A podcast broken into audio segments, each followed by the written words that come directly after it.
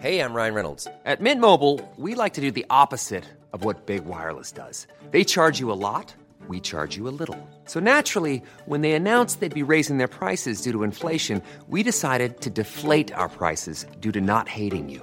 That's right. We're cutting the price of Mint Unlimited from $30 a month to just $15 a month. Give it a try at mintmobile.com slash switch. $45 upfront for three months plus taxes and fees. Promo rate for new customers for limited time. Unlimited more than 40 gigabytes per month. Slows. Full terms at mintmobile.com.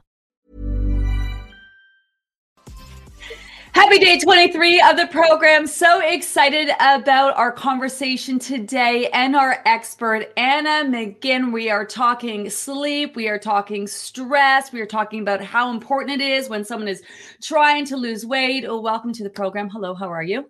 I'm good. How are you? I'm good, thanks. So, I just want to get right into this. I have been making a list of all of the questions our members want to ask you. So, first of all, uh, you're a sleep expert. Maybe just do a little introduction for some of our new members who may not be familiar with with you. I know you've been with us. Uh, you've, you've you're familiar with the program. So, just maybe a little bit of an introduction. Yes. So, my name is Alanna McGinn. I am CEO and founder of Good Night Sleep Site we are a individual and family sleep consulting practice so we work with babies up to adults up to major corporations um, in terms of sleep coaching putting sleep plans together helping individuals um, and entire families sleep better and entire corporate mm-hmm. teams um, i started with the gina the gina livy program gosh i think i like a year ago mm-hmm. um, and it's done wonders so I, I always love speaking to the community because sleep factors in. Listen, sleep is one of the pillars of health, along with nutrition, along with movement, along with connection. So um, sleep is an important factor to fit into the program for sure. So I love that you do this for your community. Yeah, well, you know how hard they are working, right? Not just at losing weight, but leveling up their health and wellness. And it's yeah. really about, I find when people lose weight in general, they just kind of do bits and pieces. And it's all about having everything that they're doing all work together. You know, like someone who is just necessarily getting more sleep might not affect their weight loss journey, but with all the things that people are doing in combination, it can definitely make a big difference. So let's get right into it. Why is sleep important? Why do we even need sleep? Can we live without sleep? You know, everyone says, oh, I'll sleep when I'm dead. Like, how, why is sleep so important? So yeah, I mean, listen, we tend to. I, am not going to say we tend to still because I do think that sleep health has gained the same type of importance or starting to the same as yes. nutrition and exercise, which of course are so mm-hmm. important. Um, but we yeah. we do tend to wear sleep deprivation as that badge of honor. You know, we can do yes. everything yes. with such little sleep it's not necessarily a great thing, right? Because everything that you're doing is likely for yourself, for your family, for your your company, for the people you work with, and you need to be really well rested. So there's still so many studies and research still being done on exactly what happens when we are sleeping and the importance of sleep. What we do know is what goes on inside. So, you know, obviously, when we're sleeping, our body's able to repair itself, it's able to mm-hmm. restore energy. Um, it's able to create that sponge like brain that we need that's going to cement in all the good and also prepare it for all the good that it's going to do the next day. All of that mm. super important. Um, yeah. you know, when you said, you know, do we do we really need it? You know, there's a reason why they use sleep deprivation as a torture to fight, right? We need it. We need to sleep to feel well. Um, I think we can go longer not to say this is what we want to do, but we can go longer without eating than we can go without sleeping. So, you know, mm-hmm. healthy sleep is very important for sure.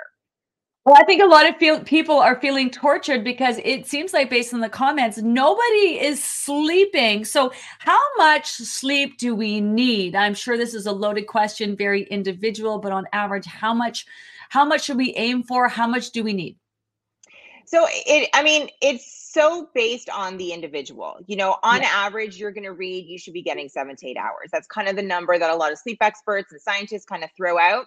Um, but there is something to be said about, you know, not necessarily maybe needing that much or possibly needing more. So we all have our own personal basal sleep needs. We all have our own individual sleep sleep tank mm-hmm. that we have to fill. For myself, okay. I know that I can function fine on six to seven hours is always my goal to achieve nightly doesn't always happen. Even being a sleep expert, I am human. I have bad nights of sleep as well, which is okay, okay. to have. Um, yeah. But then there's some that might need eight. There's some that might need nine. I always say if you are someone who thinks that you're functioning fine on four or five hours of sleep, that's likely not the case. Um, mm. And you know what happens is I always equate it to drinking. You know, the more alcohol you drink, the more tolerance, the more your tolerance for alcohol increases. Well, the yeah. more nights you're getting a very little sleep, of those say four or five hours of sleep, your body actually does feel fine off of it because it's so used to functioning off of that little sleep. You start to get used to the feelings of fatigue and mm-hmm. tiredness, right? And just thinking you can go. But likely what's happening inside your body is telling you a different story. So I always say if you can aim between a consistent 80% of a six to, to eight ratio per night, you're good. But uh, it's not about the quantity, it's also about the quality, which is really important too. Yeah, well, that's one of my next questions is quality or quantity? Which one is more important? You know, I always kind of side with quality over quantity. I mean, listen, I don't want you to get only a, two hours of quality sleep, but I would mm. prefer you to get five hours of quality quality sleep versus seven or eight hours of what I call junk sleep, of not so great sleep, sleeping against your natural body clock. Um, you know, there's so many reasons why we're not able to achieve proper restorative sleep while we're sleeping. So um, quality sleep is always something to strive for. I'm sure we're going to be talking about a lot of steps and tools that we can how to achieve that quality of sleep. Um, yeah. But quality sleep is always preferred over quantity for sure, in my opinion. How, okay, how do we know that we're getting enough sleep, or how do we know that we're getting quality sleep? Like a lot of it is just how you're feeling day to day you know i mean uh, listen we know how much sleep we're getting we can that's easily to that's easy to be logged. Um in terms of are we getting the best sleep possible i know there's a lot of sleep trackers i was i was talking to um to drew about that you know our sleep tracker is great to use? Um I don't think enough is done yet on sleep trackers. I know a lot of people use them, and I like them for the reason that it's starting the conversation about sleep. It's allowing people to start focusing on their sleep health, which I think are all really great things. But don't take the information you're getting from them with a grain of salt because, you know, um, your body movement. It might not be tracking everything. The best way to really find out if you're getting the best quality of sleep is to actually have a sleep study done, and that's where they're monitoring your brain waves through an EEG, and you're you know you're hooked up to all the the machines. But just generally, how do you feel every day? You know, first of all, are you getting enough sleep? So let's count that. Are you getting your six to eight hours of sleep? If you are, and you're feeling pretty good throughout the day, there's no huge you're not feeling excessive daytime sleepiness there's no huge slumps and all of those things then you can you can say to yourself how are you sleeping throughout the night? Are you able to kind of listen we all wake up throughout the night but are you tossing and turning for hours on end or do you feel like you're getting a pretty solid stretch of sleep? Um, if you're feeling like that then you're probably getting great quality of sleep. If you're not then maybe there's some adjustments that you need to make Mm. I did have a question about sleep trackers and how you felt about them because what I'm hearing from people is I'm using them. It's telling me I'm getting a good night's sleep, 85, 90%. I feel like garbage when I wake up in the morning. Like the Livy Method, for example, our app, we have like, uh, you know, poor night sleep, great night sleep, okay night sleep. Like, is that a better better measure to use of how you're actually feeling as opposed to what the app is is saying? Do you know what I'm saying? And, yeah. And about, sorry, go ahead. No, you go ahead. No, and what about those deep and REM sleep, the different kinds of sleep? Like, how am I, how am I even reading that sleep? Yeah. So, I mean, here, in terms of the tracker, in terms of the tracker, the the issue that I have with the tracker is, you know, here we are talking about sleep. We want to get people thinking about sleep and focusing on their sleep health. But what I also don't want to see is people to hyper focus on sleep especially those who are mm. really struggling with sleep because it's like anything right? It's like it's like your plan right? We don't want people to hyper focus on the calories they're consuming and the food they're eating because that's not a good thing. That's just going to heighten yeah. any kind of stress or anxiety that you're already feeling about not sleeping well or not eating well or not moving enough. So that's my issue with the sleep tracker is again look at that information and if it tells you that it's you've had a good night of sleep well how do you feel? Like do you feel like you've had a good night of sleep you know yeah. in the morning if you've had a good night of sleep or not, right? Yeah. If it's telling you that you haven't had a good night of sleep, but you're like, but I feel good, I feel okay. I'd rather you go with that, that feeling than what the tracker's telling you. Okay, can we talk about the different types of sleep? That was a big question. The deep sleep, the REM sleep, the light sleep, the what like what are we like it is it does it even matter that we know the different types of sleep? Like, how can we measure that we're getting that kind of sleep? Like, how is knowing about the different types of sleep actually helping us get a better night's sleep? You don't necessarily need to know about the different types of sleep and, and i'll definitely explain it um, and it's really hard to measure whether you're you're going through an entire cycle of sleep. So if we look at a cycle of sleep for an adult it's about 90 to 110 minutes for one cycle of sleep. We get about five or six of those cycles of sleep throughout the night if you're getting your again six to nine hours of sleep per night right? In that one cycle of sleep we are tr- there's about four transition or four phases of sleep it, the first and second phase is when we're in kind of those lighter stages of sleep. The first phase is, you know, as you're falling asleep. The second phase is, you know, you're sleeping, but you're still kind of sort of aware of what's going on around you. The third and fourth phase is when we're getting into that deeper restorative sleep. So a lot of body recovery is happening in that phase. What happens too is as the cycles go on throughout the night, that deeper quality um, uh, phase of sleep lengthens throughout the night. So that's why quantity also matters. Because if we're only getting a few hours of sleep, we're not getting enough. We're not giving our bodies chance uh, enough to get the amount of cycles that's going to give us amount of, that amount of restorative sleep, if that makes sense. So this is where quantity and quality kind of play together a little bit. So you don't need to know what we call the architect of sleep. Um, and it's really hard for you to be like, oh, I got, you know, 10 minutes of REM. And uh, you're not going to be able to realize, really know that unless you get a sleep study done. They can properly monitor that. Um, but again, it's all comes down to how you're feeling when you're waking up in the morning. If you're like, I think I'm getting my seven to eight hours, but I'm waking up feeling exhausted, feeling really crummy, that signals to me that there's there's sleep loss is happening somewhere. So is it maybe something like are you snoring are you a mouth breather i know we'll probably talk about sleep apnea or something like that like yeah. is there something else going on that's not allowing you to get into that deeper state of sleep in that cycle.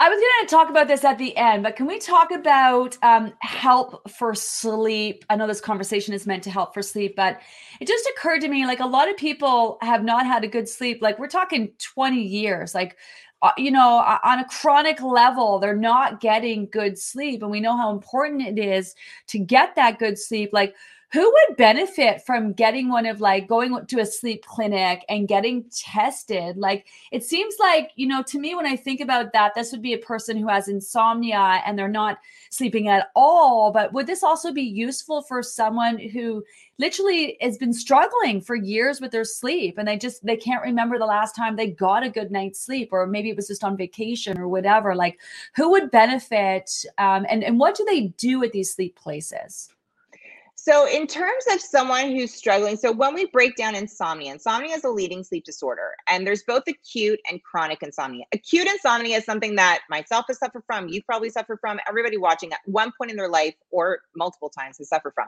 That's just when you get a bad night of sleep, a couple of nights of bad sleep. It could be because you're not feeling well, maybe you're going through a more stressful time in your life, for whatever reason, you're just getting bum sleep, right? It happens. Yeah. Chronic insomnia is what you're talking about. Someone who's been struggling with sleep for long term. It could be weeks, it could be months, it could be years. Those are the individuals that want to focus more on behavioral changes, um, uh, uh, physiological changes. So how also like our relationship with sleep how we feel about sleep. Those individuals would benefit from working with a sleep coach like myself or working with i'm not a sleep therapist so working with a sleep therapist who practices in what's called cbti which is cognitive behavioral therapy for insomnia and going through different therapy um, strategies that can help them sleep better. Someone who would be referred to say a sleep study or like a sleep lab would be someone who perhaps is suffering from something like sleep apnea or a sleep disorder like restless legs, circadian rhythm disorders. Um, okay. Sleep apnea is another leading sleep disorder. I actually just had a sleep study myself done in June.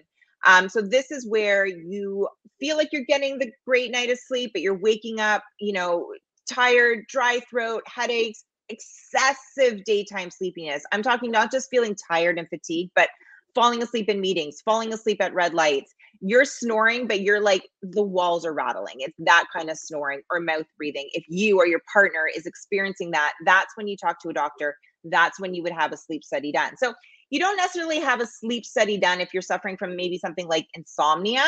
Um, but it's always worth having a conversation with your doctor. Then they would direct you to the right individual. Okay, because I, I have read people saying, I'm doing this, I'm doing that, I'm, you know, I'm practicing good sleep hygiene, I'm doing all the things, and yet I'm still not seeing much of a difference. And maybe that's the time where, and this is what these conversations are about giving people access yeah. to someone like you to make the changes that they can make. But at some point, if you are doing all of these things, just like following the program, I think if you're doing all of the things and maximize your efforts and you focus on the food and the water and sleep and stress and all that, and really nothing is happening happening, that might be where you want to head to your doctors and say, hey, like, is there something else that's going on? Can we talk about um, how long should it take you to fall asleep? On average, it should take about 15 to 20 minutes for you to fall asleep. Yeah. So if, Wait. if you are falling asleep the second your head hits the pillow, that is a okay. signal that you are overtired, that there's mm-hmm. existing sleep debt and you are just in exhaustion stage, which is not necessarily a good thing. A lot of people think, oh, I fall asleep as soon as my head hits the pillow. It's not necessarily a great thing, right? So, on yeah. average, it t- should take you about 15 to 20 minutes. If it takes you longer than that, um, then that could be again another overtiredness state. So your cortisol levels are increasing. Your it suppresses your melatonin. This is our natural sleep hormone. Um, perhaps it's because we have an existing sleep debt, a chronic sleep debt. We're going to bed too late. Um, I mean, there's so many things where you know in front of those bright screens. I could go on and on about why we're struggling to fall asleep, but when I say it should take you 10 to 20 minutes, I talk to a lot of people who say, I get into bed um, and it takes me an hour to an hour and a half until I fall asleep. But what is happening in that hour, hour and a half, right? If you're on your phone, if you're watching TV, that's not going to bed, right? Yeah. So um, it's from the moment that all the distractions are gone. How long then? Like, what is that onset? What? How long then is that taking you to fall asleep? Okay, so what is it, or how often should we be, be waking up at night? Like I know we have those dips and valleys in terms of the kinds of sleep that we're getting, and there are times throughout the night where we are a little lighter. And you know, what is normal in terms of waking up? I know this is hard. Also, people are drinking a lot of water, so have to get up and go pee, and in which stop drinking water as early as possible, spread it out throughout the day. You know, people can wake up, especially when that scale is about to move that next day around that three or four o'clock time. But let's just talk about general good sleep. What what would be normal in terms of waking up? So listen, we we wake up multiple times throughout the night. You know, I can't tell you what is the right amount of time that you should be waking up throughout the night. We like I said, we have 5 to 6 cycles of sleep throughout the night. As we're transitioning into each new cycle, we're partially waking up. Some of us wake up fully, some of us don't wake up at all. Some of us just, you know, easily go into that next transition, or you might wake up and fall right back asleep and you don't even remember waking up. The issue happens is when you're waking up and now you can't fall back asleep. That's when your mind starts yeah. going, your brain starts going, you start doing the clock watching. That's where the issue happens. So we do wake up. You know, I work a lot with families too and babies and kids. And it's like, you know, is your baby sleeping through the night yet? Is your child sleeping through the night? None of us sleep through the night. That term sleeping through the night does not exist. Um, you know, because Whoa. we all say that again. What? Yeah, that, that term sleeping through the night doesn't exist because we all wake up throughout the night. But are we able to put ourselves back to sleep? If we're not able to put ourselves back to sleep between transitions, why is that? What is going on? Could it be something just like stress and anxiety is keeping us up and our brains are, are going?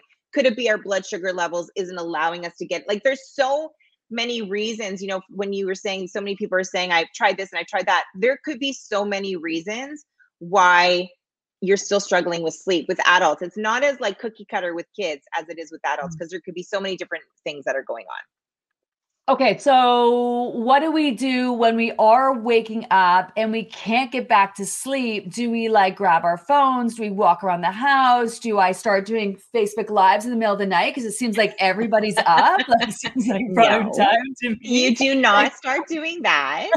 Um, so this is actually it's actually a form of CBTI. So again, cognitive behavioral behavioral therapy for insomnia, um, and it's a therapy called stimulus control. So what we want to do is we want to really sleep environment is such a tool that we can utilize to help us sleep better in in the best way possible.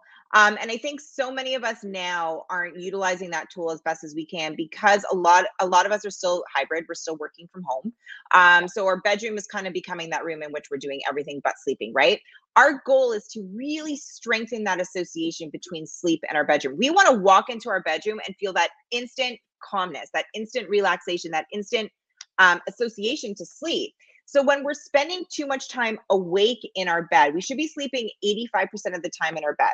But when we're spending too much time awake, whether it be because we're surfing on our phone, whether it be because we're getting up in the middle of the night and we can't fall back asleep, we're weakening that association between sleep and our bed. So the best thing you can mm. do is to practice the therapy. It's called stimulus control, where you actually get out of bed, you don't check your phone, you don't do a Facebook Live, you leave the room, keep the stimulation low, keep the lights low. It only takes seven seconds of bright lights to suppress that melatonin, which we don't want to be doing at one or two o'clock in the morning, right? So, you know, keep lights low. I mean, you need to look, you need to see where you're going, but keep lights low, leave your room and do a quiet activity. It could be, um, you know, reading a few chapters in a book or a few pages in a book, doing a puzzle, crocheting, knitting, a puzzle like mm-hmm. whatever you can do you know try not to check your emails and and mm, go on tiktok try not to if you're gonna turn on a show because you know there's a show that just makes you feel light and fluffy and kind of takes away that stress. Make sure that it's for on a TV and it's at a far distance, but the lights are still kind of low. Do that for about 15 to 20 minutes and then try to get back into bed again. It might be a yo-yo. You might be going back if it takes it's taking you longer than 15 or 20 minutes, get out of bed again and do it again. And you might have to do that multiple times throughout the night. You might have to do that multiple nights throughout the week. But with time, it's going to get easier to fall asleep. I was just going to ask that. Is this something that in doing this over time, we're kind of training ourselves exactly. to be able to fall asleep quicker? Oh, exactly. Woo! Okay, I love that. Is there is there such a thing as too much sleep for those people who are getting too much sleep? Is that a thing?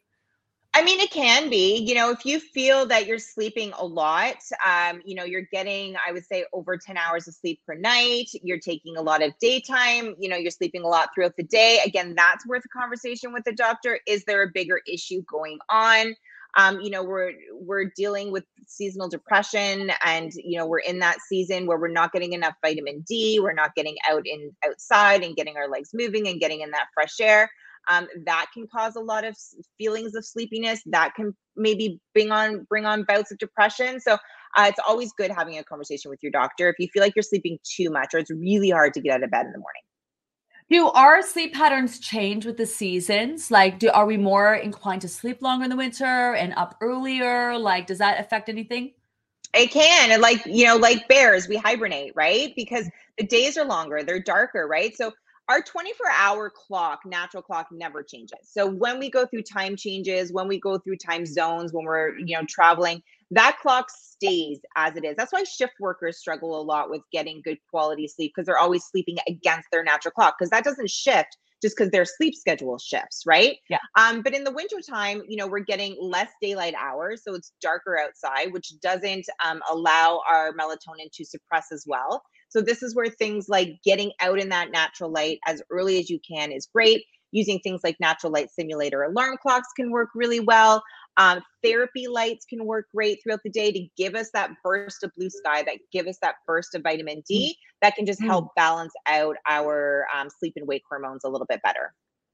Wow. Okay. So shift workers, that was next on my list. We have a lot of shift workers in the group. Yeah. Like is there any hope for them whatsoever? Honestly, a lot of them are really struggling with their sleep, especially those long turnaround shifts, like two weeks one shift, two weeks the next, four days on, four days off, day shift, night shift, switching it up. Like just just saying it makes me tired. So, what what's your best advice for anyone doing shift work? It's really hard. I mean, our shift work community is is definitely a fast growing community, um, and I see so many that struggle with just what you said. You know, the inconsistencies in schedules, and just you can't even get on a consistent schedule, even if it's against your clock, because there's just so many changes. So my goal as a sleep uh, educator and sleep coach is always to talk to the top level because they're the ones that are really going to set the schedule for the rest of the workers and making sure that it's a schedule that can work best for them. Um, yeah. I would prefer more of a, two week on, two week off type thing than a four day, two day, because then your body just never adjusts to anything. My biggest tip that I give to to shift workers is yes, there's absolutely hope. I mean, listen, at the end of the day, you're going to be sleeping when the rest of the world is awake and you're going to be awake when the rest of the world is sleeping. It's it's what your schedule allows for. It's it's what your schedule gives you. But you can still try and get the best quality of sleep when you are sleeping. And how you do that is again coming back to sleep environment making that making sure you're really darkening up that environment going as far as darkening up your drive home from work you know putting on um, you know um, the sunglasses that wrap around the yeah. uh, the sun blocking sunglasses to keep things really dark conversation is so important both to your family your friends so that they understand that listen i'm sleeping you guys got to keep things down. I can't visit with you i can't go out for drinks at night because i got to get to bed. Like whatever conversations you need to have to really protect your sleep as best you can but also have conversations with other shift workers. I work with a lot of companies who um, create kind of wellness um, a wellness committee for shift workers where it's almost like they can it's it's like a support group where they can sit down and talk to each other and say hey you know what tips are working with you or this is really hard what do you do in this situation because shift the shift work community the struggle with it too is that it can be a very lonely experience a yeah. lot of shift workers that i talk to it's very lonely because people who work nine to five. I mean, none of us work nine to five anymore, but you know, the typical nine to five schedule don't get it and probably never yeah. will. So talk yeah. to other people in your community to help you.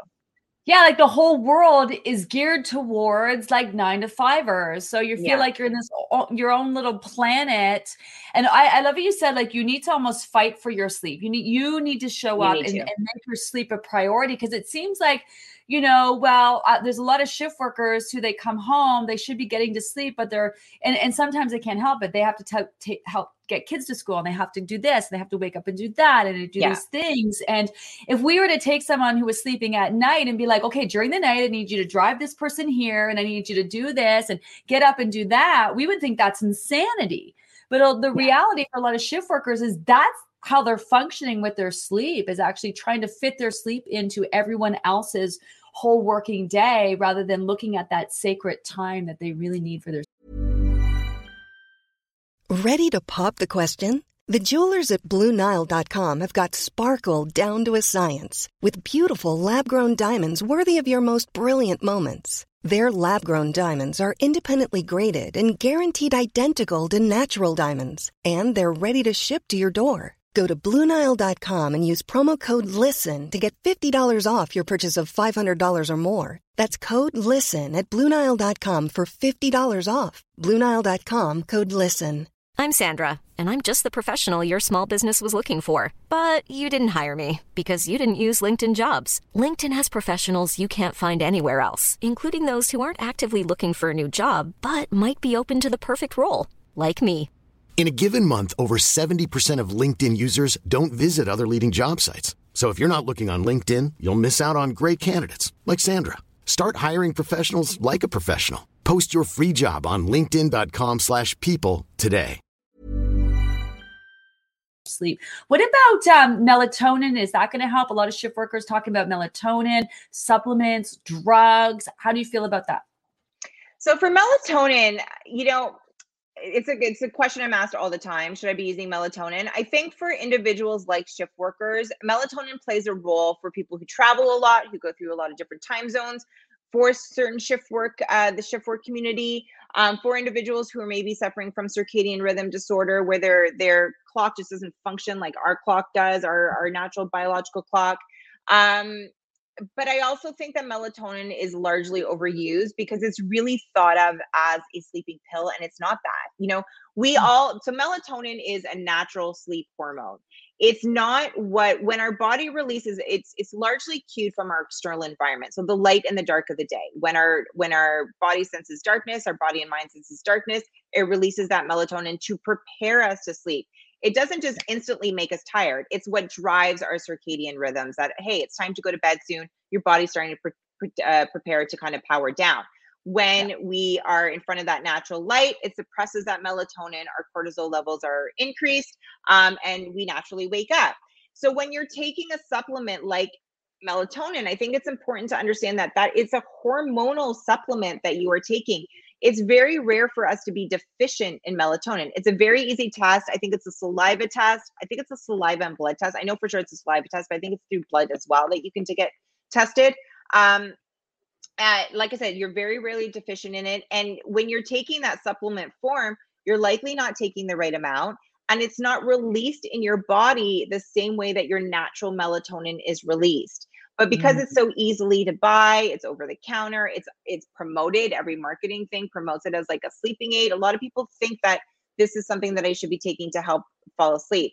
A supplement that I would rather you take that starts with an M that I know is a supplement that you talk a lot about in your program is magnesium. That is an amazing supplement. Of course, as you say too, any supplement that you're going to take, it's always best to talk to your daughter, your daughter, your doctor, yeah. or your naturopath first um, to see if it's it's okay for you for your individual needs. Um, but I would rather you include magnesium as a supplement over melatonin for sure. Ooh, really? Yeah. Okay. What about um so again, I love that takeaway. Uh melatonin is not it's not like a sleep drug. It doesn't help you sleep. It helps with your hormones, melatonin. Then what about sleep drugs, sleep pills, sleep whatever? Like are they beneficial? Is there a max time we should be taking them? Should we just be buying them from the drugstore? Should we specifically see our doctors? Like how what how do, they, do you become dependent? I got so many questions. Or do you become yeah. dependent on I mean, here's the thing with I'm not a doctor, so I I I can't say yay or nay to prescription sleep pills. Yep.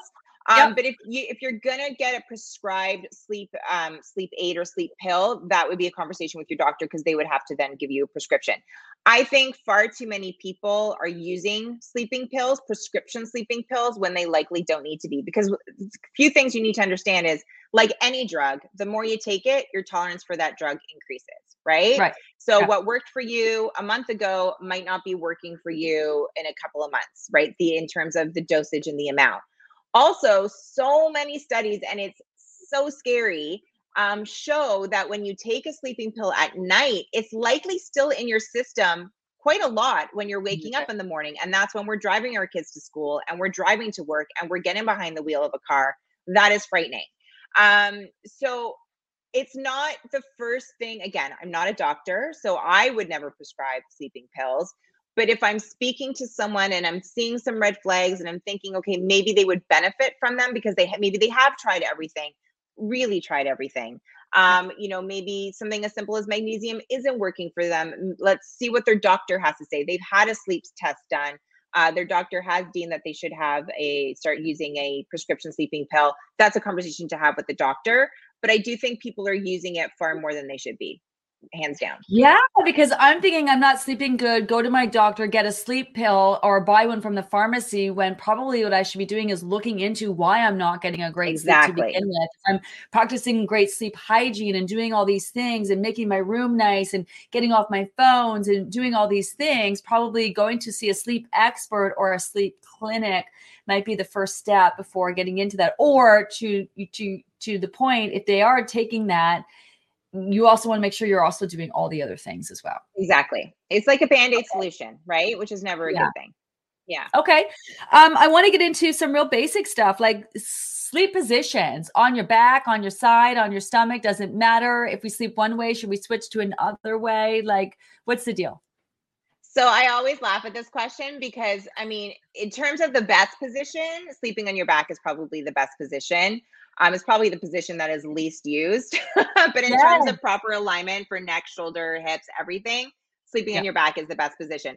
Second to that would be sleeping on your side, provided again, if you have any hip issues, um, any spine issues, you know, if you need any positional pillows to keep your hips aligned, absolutely sleeping in your stomach is probably the worst position. And the reason why I laugh, because as a sleep expert, that's the position that I sleep in. I like to be very open and honest. Because let's be honest, it's the most it. comfortable, right? Um, but it is the worst in terms of proper alignment um, and just in terms of your body. Also, women, as we get older, the collagen in our skin decreases. And when we're sleeping on our face and sleeping on our backs, or on our stomachs, those creases that we're getting from blankets and pillows tend to stick around. So I always say the best facelift, natural facelift you can give yourself at zero dollars is just sleeping on your back. Okay, I love that, and I want to get into actually sheets and beds, but let me let me take it back to what about as we get older, right? Everyone wants to talk about menopause and sleeping. Old when you get older and sleeping. When you get older, we'll talk about menopause and hormones in a sec. But when you get older, do you need more sleep? Do you need less sleep? Does that change with age? So yes, when we're talking about senior sleep, um, we so as we get older, we actually need less sleep throughout the night. So, you know, again, we're looking at six to nine hours for um, adulthood. As we get into more senior, you're probably looking at more, maybe seven to six hours of sleep per night. But the difference with that age is you'll you're going to see more daytime sleep so you'll tend to sleep more naps at that at that age um, they'll just distribute their sleep a little bit differently so maybe naps going to bed a bit later waking up a little bit earlier um, but it's still important to get great healthy sleep in that senior stage as well for sure okay and what about menopause and sleep menopause and sleep. Is that a whole? Uh, we need to book a whole conversation. That's like a whole segment right there. Um, yeah, listen, uh, you know, for women, no matter what age you're you're going through, whether it's it's you know you're pregnant, it's perimenopause, it's menopause. Throughout the month, our hormones are shifting, and that for sure is going to affect our sleep. And menopause is a sleep buster definitely hands down. For those that are going through menopause that sleep hasn't been affected, that's amazing because it can happen. Um, but there's so many different reasons why, well, not so many, but there's a few different reasons why our sleep is affected when we are going through, whether it be perimenopause or going through menopause. Um, one is just that hormonal shift, right? What's going on in our body is just not allowing us to get a great night of sleep. Also, temperature, you know, going through the night sweats, again, coming back to environment. You know, I know we're going to be talking about bedding and things like that. Yeah. Um, but this is again where you want to do a great focus on sleeping well, eating well, moving your body. Um, I want to make sure that we talk a little bit about the moving your body part because I think it's really important for those that are really struggling with sleep, going through menopause, think feeling like you're doing all the things. I think the most important thing to understand is when we wake up in the morning, think of your sleep drive. Our sleep drive is what's going to allow us to sleep well at night. We want a strong drive for sleep at night, right? How we can get that is waking up at consistent times in the morning, getting a lot of physical activity, immersing yourself in that natural light. That is all going to help. So think of that drive as a tank, a gas tank. It's on empty when we wake up in the morning. No matter uh, if we've had a good night of sleep or not, even if you haven't had a good night of sleep, that tank is still pretty empty. So, our goal throughout that day is to fill that tank as much as we can so it's nice and full when we go to bed, because that's going to drive us to get a great night of sleep. So, when you know you're going through shifts like menopause or illness or more stress and anxiety, I know we're going to be talking about that later. Your focus is always what can I do to fill that tank as best I can, if that makes sense. And we'll talk a little bit about what you can do to do that my mind just went because you know I think of movement and exercise as I mean, great for the messages it sends for your body to help boost your metabolism, for bone density, you know, exercise to relieve stress, to to complement the weight loss program. But does anyone t- talk about exercise in relation to sleep? Like, no, like never. Well, and it's hand in hand. When we're not moving our body, we're not sleeping well. And when we're not sleeping well, we don't have the energy to move our body, right? So it's like you got to start somewhere. And when I say movement, I, I want to make it clear like, I don't mean you have to start HIIT classes. Like, I don't mean it has to be vigorous yeah. exercise every single day, but it yeah. could be just yeah. simple stretching. It could be going for a walk. It could be whatever works for you. Choose the activity that is going it could be cleaning your house. That's exercise in itself you know? So just mm-hmm. getting your body moving off the chair off the couch out of your desk um getting those legs going that helps build that drive for sure well, that's probably why when we're tired, we don't feel like doing anything. I'm too tired to go for a walk. Yeah. I'm too tired for this. I'm too tired for that. So, the last thing I think anyone is going to think of is I should go be more active to actually help me. Oh, you froze. Should I just start talking? Maybe I'll just start talking. Okay, I'll keep chatting. Sorry, I just opened the comments now. Um, okay, so let's talk about bedding, guys. so, in terms of um, bedding, uh, if we talk about menopause, right? Let's talk about sleep environment because, again, this is a, such a tool that you can utilize. And I think it's so important to be able to do that. So, I always say your side of the bed should be customized to you. Whether you share a bed, whether you sleep uh, sleep on your own, what you're sleeping in and on in terms of what pillow you're using. I know mattress, if you're sharing a bed, I mean, a mattress is a mattress, you have to use the same mattress. But your blankets, your sheets, your pillows, your pillowcase could be customized to your specific sleep needs. So if you are going, I'm seeing the comments now, guys. Okay, good, good, good, good. Um, so if you are going through something like hormonal shifts, night sweats, you know, maybe you're more, hi, I'm, I'm talking about sheets. You're a rock star. I love it. I just went for it. Um, so if you are sleeper, your partner maybe is a cold sleeper, maybe you need more wicking fabrics, more organic fabrics, more natural fibers like bamboos and cottons. Um, maybe if your partner's a colder sleeper, they need it's okay. I always say if you share a bed, you guys can have different blankets. You don't have to use the same blanket, right? Have separate blankets if need be. Um, what pillow your partner uses might be different than what you use because you might um, have different ailments or your partner might have different ailments where they need different kind of pillows or allergies or anything like that asthma um, so customize your side of the bed to you I love it. I love that you just carried on this whole conversation. there was a little bit of a pause because I hadn't turned the comments on. So I'm like, can people see me? Then when I did, they said I could. So I just started talking. Great. You're hired. You now have your own segment on the program. Hi, this is Alanna and Gina Livy. How are you? so what were you talking about? You were talking about were you talking about pillows, beds, sheets? yeah. Kind of so someone said, can you continue the conversation on menopause, talking about sheets and bedding? So I was just saying, you know, coming back to sleep environment, really customize your side of the bed to you. Like what works specifically for you, even if you even if you share a bed um, with someone else. You know what what pillow blanket. I will say for Christmas, Santa brought me a silk pillowcase. Yes. Game changer. Like to the extreme. In terms of temperature, it always feels cool. Um, in terms of keeping all my expensive creams on my face, um, it's amazing. It's amazing. And I've talked about silk pillowcases, of course, before, but I had yet to use one. Yeah. Um, amazing. Can we should we sleep naked or not sleep naked? That's a great question. Here's the thing: you would think that sleeping naked is a great um, way to stay cool. Yeah. But what you have to understand is if you're a night sweater, you're a night sweater. You're still going to sweat without clothes on. And now you're lying in a puddle of wet sweat, which is gross and uncomfortable and is likely going to wake you up. So if you're a night sweater, I would prefer you to wear more like wicking fabrics that's going to hold in that perspiration. There's a lot of pajamas now that are actually being made with like performance um, fleece, like performance material that um, athletic uh, clothes are, are made of, like gym clothes and things like that, um, to again wick away that fabric. So I I would say, you know, if you're a night sweater, sleeping naked isn't isn't the best route to take, in my opinion. Blissy is the one I have too, Facebook user. I can't see names, so I'm just gonna say the one that says I have a Blissy pillowcase. That's the brand I have too. That, I, I I got that. You you had me at performance sleep, like uh, you know, fleece, performance fleece. yeah, amazing.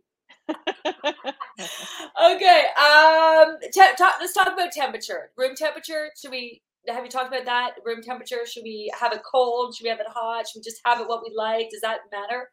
Yeah, so room temperature, I mean, we all do sleep better in a cooler environment for sure. Um, I say anywhere between like 16 to 23, depending on the individual. So what's that? I think that's like 69 to 73. Am I saying I might be totally off on the numbers? Yeah. Okay. Um, but cooler is better. Cooler so is better. if you're someone who needs to crank a window, it doesn't have to be ice cold. It doesn't have to be an ice box.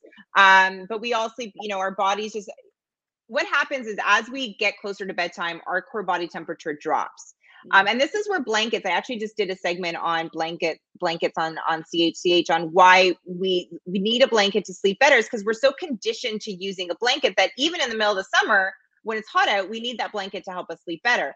And what happens is as the night progresses, our body temperature drops more and more and more. So if we're too cold, now our body's going to be busy trying to regulate its temperature um, and not getting a good night of sleep. Just like we don't want to eat that large meal before we go to bed because then our body's going to be busy trying to digest the food and not get a good night of sleep. So this is where you want to kind of get that right temperature so that you feel comfortable throughout the night so your body can just focus on sleeping well. Good. What what about weighted blankets? Weighted blankets, I will say, is what I don't promote a lot of sleep product or tools. Like I, I'm very picky with that and what I promote and what I talk about weighted blankets is one tool that I am a proponent for that I do feel like they can really help an individual sleep. I don't think it's a no pun intended blanket response to everybody that yes everyone should be using a weighted blanket if you're struggling with sleep yeah. um, but that that pressure does allow Um, that deep pressure allows um, great stimulation of our nervous system, which allows our serotonin to be released. This is our happy chemical. So, really does aid well in reducing kind of any kind of stress or anxiety that we might be feeling, which in turn then can help us sleep better. So, I don't think they're the tool for everyone. Um, but I think if you're someone who, you know, suffers from a lot of stress, suffers from a lot of anxiety, they can work really well with our younger kiddos too. Um, weighted blankets can really ha- be a great tool in the bedroom for sure. Okay, so you mentioned stress, and I know um, I know you are big into this conversation of yeah. stress and how it affects sleep. So let's talk about that. What would be the one thing you want to get across to people about stress and sleep?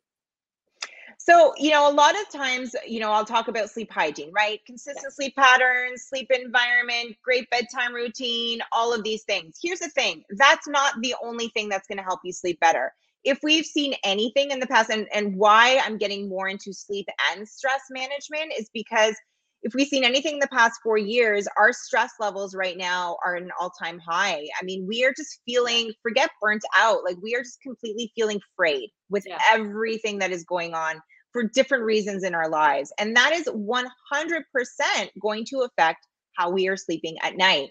So if we are not properly managing our stress our anxiety our worry, um, we're not going to be able to get a great night of sleep. But I'm also not going to tell you, guys, just don't stress out. Don't yeah. be anxious. Don't, because we're human. Of course, we're going to stress out. We're going to go through more stressful periods in our life than others. We're going to have more worrisome and anxious days than others. So, how can we manage those times so that we're protecting our sleep and, and sleeping well? And it it has to go beyond just learning how to meditate and learning how to mindful be more mindful in thought while that is all important and i think meditation definitely plays a role mindful um, thought plays a role. Breath work i am a huge proponent of breath work. Yeah. i think breath work is so important to learn especially if you're trying to kind of regulate your heartbeat and regulate your your um, anxiety levels. Breath work is amazing. There was actually a study done that five minutes of breath work can benefit you more than five minutes of meditation. I'm not saying there's anything against meditation. I'm just saying. Um, but we need to go beyond that. What are other things that we can do that's going to help manage our stress levels? So that's so what is there I'm like a, is there a sleep hygiene checklist and a stress and sleep checklist? Like where would you suggest people start with that? Yeah, so we do have a stress guide that will we'll provide you guys a link that you guys can download. In oh, terms cool. of sleep hygiene, um, you're just looking at simple. There's a lot of information on our website, goodnightsleepsite.com. Okay. Um, if you just search sleep hygiene, you'll get different articles on that. And I have a lot of um, TV segments and podcasts that I talk about sleep hygiene when we're getting into stress management, I think it's really important for people to, again, think outside of the box of just meditation. One big thing that we practice at Goodnight Sleep Site is allowing you to have that personal pause throughout the day. Here's what's so important to understand, and I get so excited talking about this. So much of what we do throughout the day, more so, is going to help us sleep at night than what we do at night is going to help us sleep at night. And we forget that, right? Because we just think about bedtime. We don't think about what are we doing in the morning? What are we doing throughout the day? And that is so important because that is going to help us. That's what's going to help us sleep at night. So, again, I talked about building that drive, filling that tank. What you're doing in the morning, don't check your phone as soon as you get up in the morning, right? Because what are you doing when you're checking the phone? You're checking your work emails, you're checking social media, which just it just adds that chaos that runs with us for the rest of the day and into our bedtime routine. So give yourself about half an hour before waking up um, before you check in with the rest of the world. Have a quiet cup of coffee deal with your kids do go for a walk get in that movement whatever you can do right? Have your lemon juice and your your apple cider vinegar right? Before checking your email. Um uh, and then during the day give yourself that personal pause. So a personal pause can be done in one of two ways. One way is just I, what i call like a mindful hush. So allowing yourself to be more in a meditative meditative state doing some breath work for me, meditation is a walk. I've been doing it since I was a teenager. I get outside every day. I, I always say I was walking before the pandemic made it cool. Um, I get outside and do at least 30 minutes to 45 minutes. And I don't necessarily really do it for the exercise. For me, it's like it it helps me from not being squirrely in my head, right? It's it's what gets my thoughts organized and just what gets me in a better better mental state. For others, it could be cooking a meal, baking, cleaning your house like what's nice. doing a creative hobby you know how many people ask you what's your hobby and you're like I don't have a hobby. You don't need to get a hobby, but yeah, I hate that question because I'm like, I don't actually do anything other than work and raise my children. Um, that's not a good thing, right? Yeah. So what can we do that is, you know, do you want to take a painting class? Do you want to learn how to knit? Mm. Do you want to learn how to repair cars? Like, what can you add to your life that is for joy only? It's okay to do that. It's okay to take time for you. That's going to help with those stress management. The other way of adding a personal pause is allowing yourself time throughout the day to stress the fuck out because we're going to stress. And if we're not doing it during the day, we're doing it at three o'clock in the morning yes. when all the distractions of life are gone, right? Because throughout the day, yes. it's easy not to work out those problems because we're so distracted with the day. So schedule time into your calendar throughout the day to work through what you need to work through. You don't have to necessarily solve it in that moment, but what are some solutions that you can take to work on solving that problem? Put that, you know, write it down on a piece of paper, put that paper away. So when you wake up at three o'clock in the morning and that problem's to pop in your head because we're human, that's what happens. You can also say to yourself, you know what? I worked on that today. I'm to work on it more to tomorrow. It's not time to work on it right now. And keep saying that to yourself. Again, all about changing that mindset and retraining your brain. So schedule your moments of stress, basically. Yeah. so much sense because when you think because I'm so stressed, and don't get me wrong, I love my job and it's busy and I got teenage kids and it's like there's a lot going on. Yeah. You would think that a person who is so stressed would sleep so well at night, but it's actually the opposite. It is.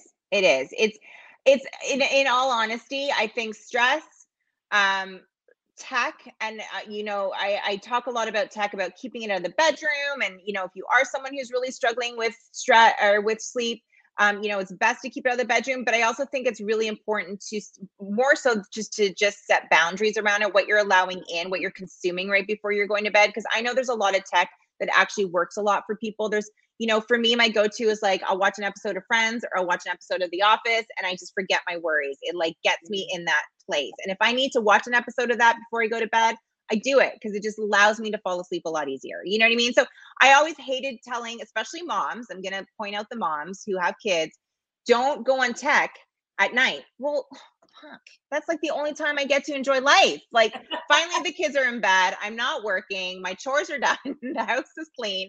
Please don't tell me that I can't watch a show or yeah. text with a friend or mindlessly scroll TikTok because that's all I want to do, you know? But is that amping? But again, be mindful hello what do we learn in your program right be mindful of what how are you feeling when you're checking your email in the night or when you're going on tiktok if it's not allowing you to alleviate you know reduce your stress levels stay away from that and maybe look at something else you know what about um like white noise or you know like in my sleep app that I'm working there's like some you know like there's like you know crickets and waves and certain songs that are geared towards the noise. Like I'm listening and it's calming but I'm thinking like that cymbal boom might be waking yeah. me up. Like I'm thinking, is this actually helping me fall asleep? Is it not?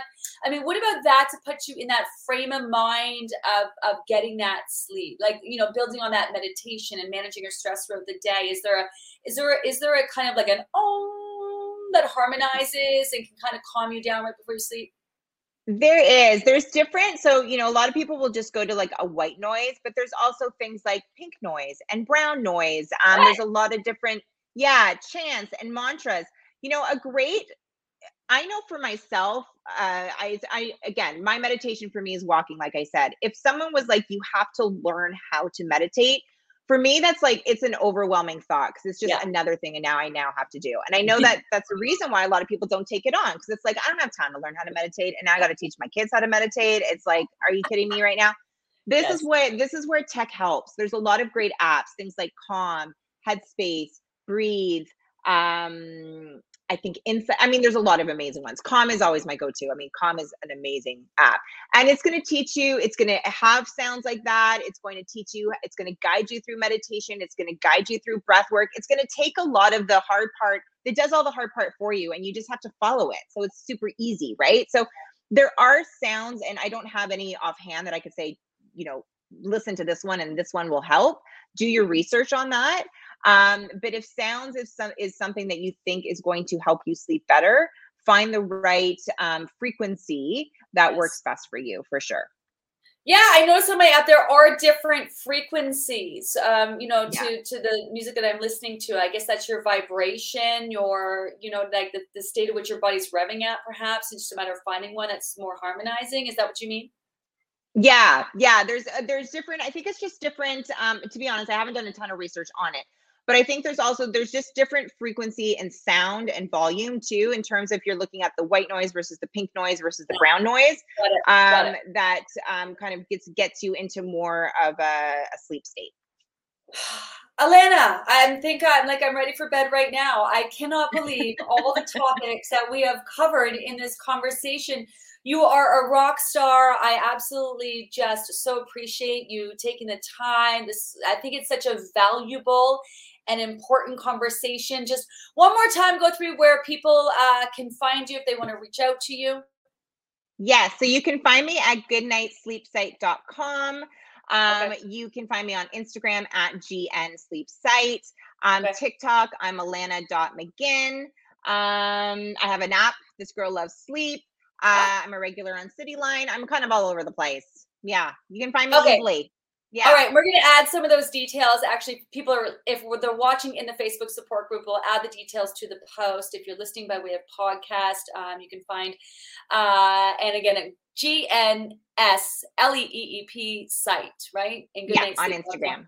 Um, I could talk about this forever. We definitely have to have another conversation about hormones and sleep. Oh my goodness, we can have so many amazing conversations. Uh, thanks for joining me today. Thanks for everyone for watching. Have an amazing day, everyone, and I'll see you later. Bye. Thanks, everyone.